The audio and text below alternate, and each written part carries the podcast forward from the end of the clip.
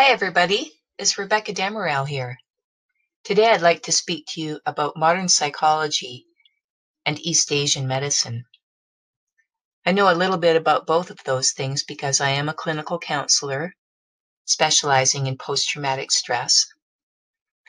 And I'm also an acupuncturist and East Asian medicine practitioner.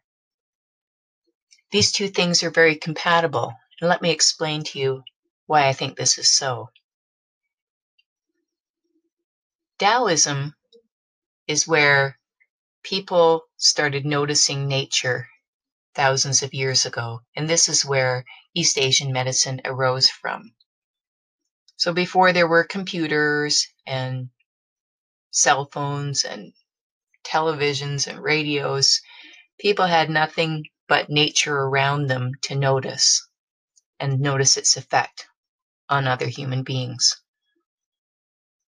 So people would notice that there was night and day, and people would notice that there was sun and moon, and hot and cold, and winter and summer, and wet and dry, and all of these things together add up to what we call yin and yang theory. So it's one of the main concepts of East Asian medicine, all of this seeming opposites in the universe. One of the other main concepts that I'd like to speak to you about today is the five element theory of East Asian medicine. The five elements are wood, fire, earth, metal, and water.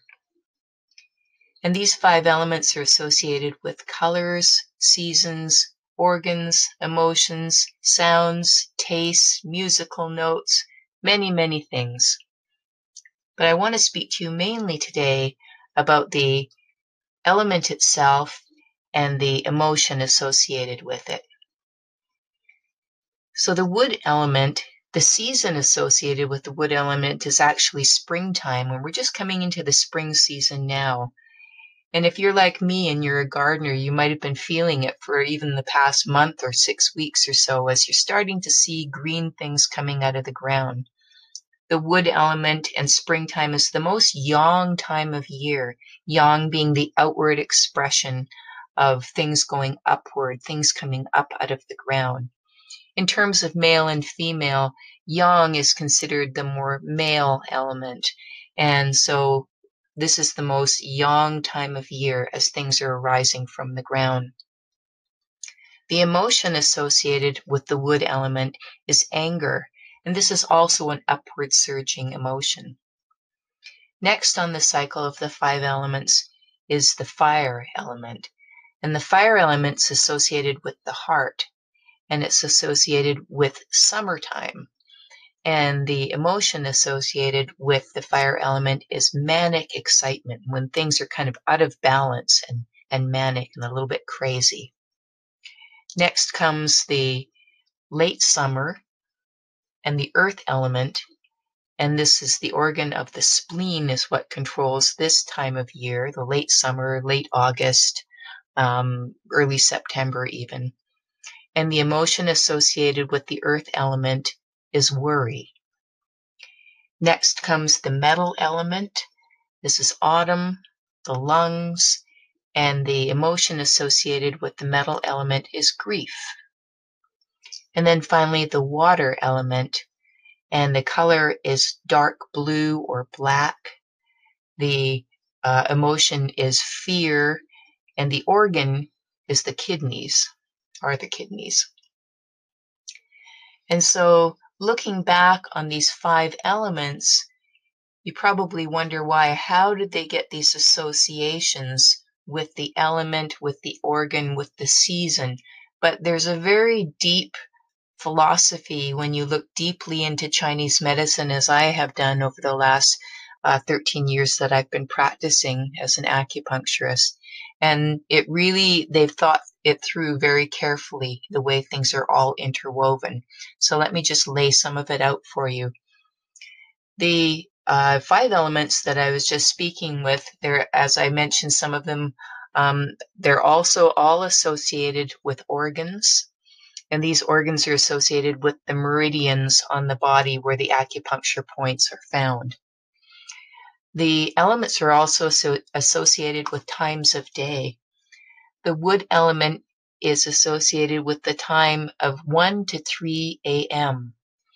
And this always interests me when people come to me as patients uh, for acupuncture and they might be talking about uh, having difficulty going to sleep or staying asleep or even waking at certain times of day is usually if a person is processing a lot of anger or frustration in their life or they're just not able to express it in a good way that this is the time of, of uh, morning when they'll often wake up is between 1 and 3 a.m the time of the wood element the liver, and the emotion of anger. The fire element, the time of day is between 11 a.m. and 1 p.m.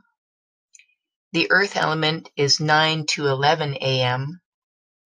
The metal element is another time that people will also talk about between 3 and 5 a.m. if a person is experiencing grief in their life. So again, the metal element the uh, emotion is grief, the time of year is autumn, and the organ is the lungs. And so, if a person is having trouble processing grief or they're hanging on to grief for a long, long time, and often grief can be associated with anger and it can be associated with fear. So there's a lot of overlap of different kinds of emotions. But many times, if somebody comes to me and they're having difficulties with sleeping or getting back to sleep between 3 and 5 a.m., if I gently start to ask them about grief, many times that this will be the case that they are re experiencing some grief or processing some grief about something. And finally, 5 to 7 p.m. is the time of the kidneys, and the kidneys are the water element, and the emotion is fear. So here's where we start to see some overlap and some uh, dovetailing between this ancient Chinese medicine and what we look at as modern psychology and physiology today. That the on top of our kidneys sit our adrenal glands, which are like the the king of all of the endocrine glands in our body. And we do know that the adrenal glands produce adrenaline, and that's part of what happens with our fight or flight response when we encounter something that's frightful or, or fearsome to us. And so, whether it's an actual threat um, or something that we might perceive as a threat, that will enact our adrenal glands to start producing adrenaline and get, getting us ready to either run or fight something. So, um, again, looking at Chinese medicine and looking at our time of day that uh, is associated with the kidneys, 5 to 7 p.m. in East Asian medicine is said to be a time when we should be relaxing and renewing and allowing rest for our kidneys and our adrenal glands. But as you know, in our society, between 5 and 7 p.m. is not a time when we're usually resting and laying back and just um, taking it easy. It's probably one of the busiest times of day, especially for modern families. Is a time of day you might be coming home from work, driving in traffic, rushing to get to an appointment, rushing to pick children up or take them somewhere or to make dinner or to get ready for whatever else is happening in your evening. So, as a rule, 5 to 7 p.m. is not the time of day when we're resting, but according to East Asian medicine, it is the time of day that we should be resting.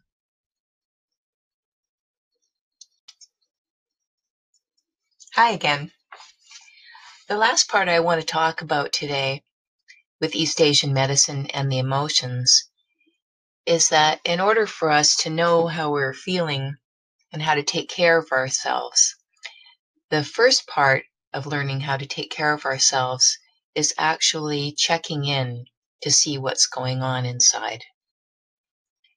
And one way to do this, and the best way to do this, in fact, is to really find some quiet time to learn to be able to see what's going on and feel what's going on in your body, mind, and spirit. When I'm working with people through social service agencies, for instance, many people are very stressed and they're working with other people who are traumatized, people who are homeless, people who are poor, people who are uh, experiencing violence. And so, what we call this is when somebody is working with somebody else who's feeling a lot of stress in their life, is they can receive what's called secondary trauma. And often, when people are working in this capacity and helping others, they think that they um, can just sort of ignore the thoughts and feelings that they have throughout the day and hope that those will go away when they leave the office, but they often don't. So we need to learn to not just take care of ourselves after work, but even during working uh, hours. And that's why I recommend people learning how to take some time, even if it's going for a walk at lunchtime. I, a lot of people I know who work for social service will get out and have a nice long walk uh, during their lunch hour and get out in the fresh air and just kind of shake off some of the thoughts and feelings that they've acquired during the first part of the day. And then when I was in counseling school, one of my counselor trainers, one of the most wisest things she said to me about checking in. She taught me how, and all of us how to just touch in and say, just like you were being a good mother to yourself, What's the matter, baby? What do you need? And in that way, we can just try to touch in, Oh, what's going on with me right now? Am I feeling sad? Do I does it feel like a, a, hug from somebody would feel better? Or do I need to call somebody who I trust? Or am I feeling angry? So maybe I need to go and have a really uh, brisk walk on my lunch hour and even, you know, grip my, my fists together and breathe hard and even, you know, uh, go somewhere where I can make some sound, go in my car and make some loud noises? Or do I feel like I need to just sort of run and get off some energy? Or do I feel like I need to cry even? So, all of these things, when we check in and ask ourselves, what do I need? What am I feeling right now? What's the matter, baby? And what do I need? Then we can start to learn how to self soothe and to get what we need from other people or from the world around us. So, looking back again on the East Asian medicine and what it can teach us about the five elements and these emotions. When I teach my workshops, I teach people how to make the healing sounds associated with those emotions. And I won't get into them right now, maybe on another episode, but those can be very helpful too. And just letting go of some of the stress that we tend to hold on to throughout the day. I have a favorite teacher, a meditation teacher whose retreats I go to. His name is Adyashanti. And when he talks about uh, the things that we learn in life and our gradual move towards kind of peace and fulfillment, he says, you know, it's not a construction project, it's a demolition project. We hold so much and carry so much in our lives that really the best thing that we can do for ourselves is learn how to let go and learn how to just, as Buddhists would say, polish your mirror every day. Let the dust flow away from your mirror so it's clear. So I'll just leave that with you today. And I hope this was interesting, and I hope that you'll come back and listen again. Thank you. Bye for now.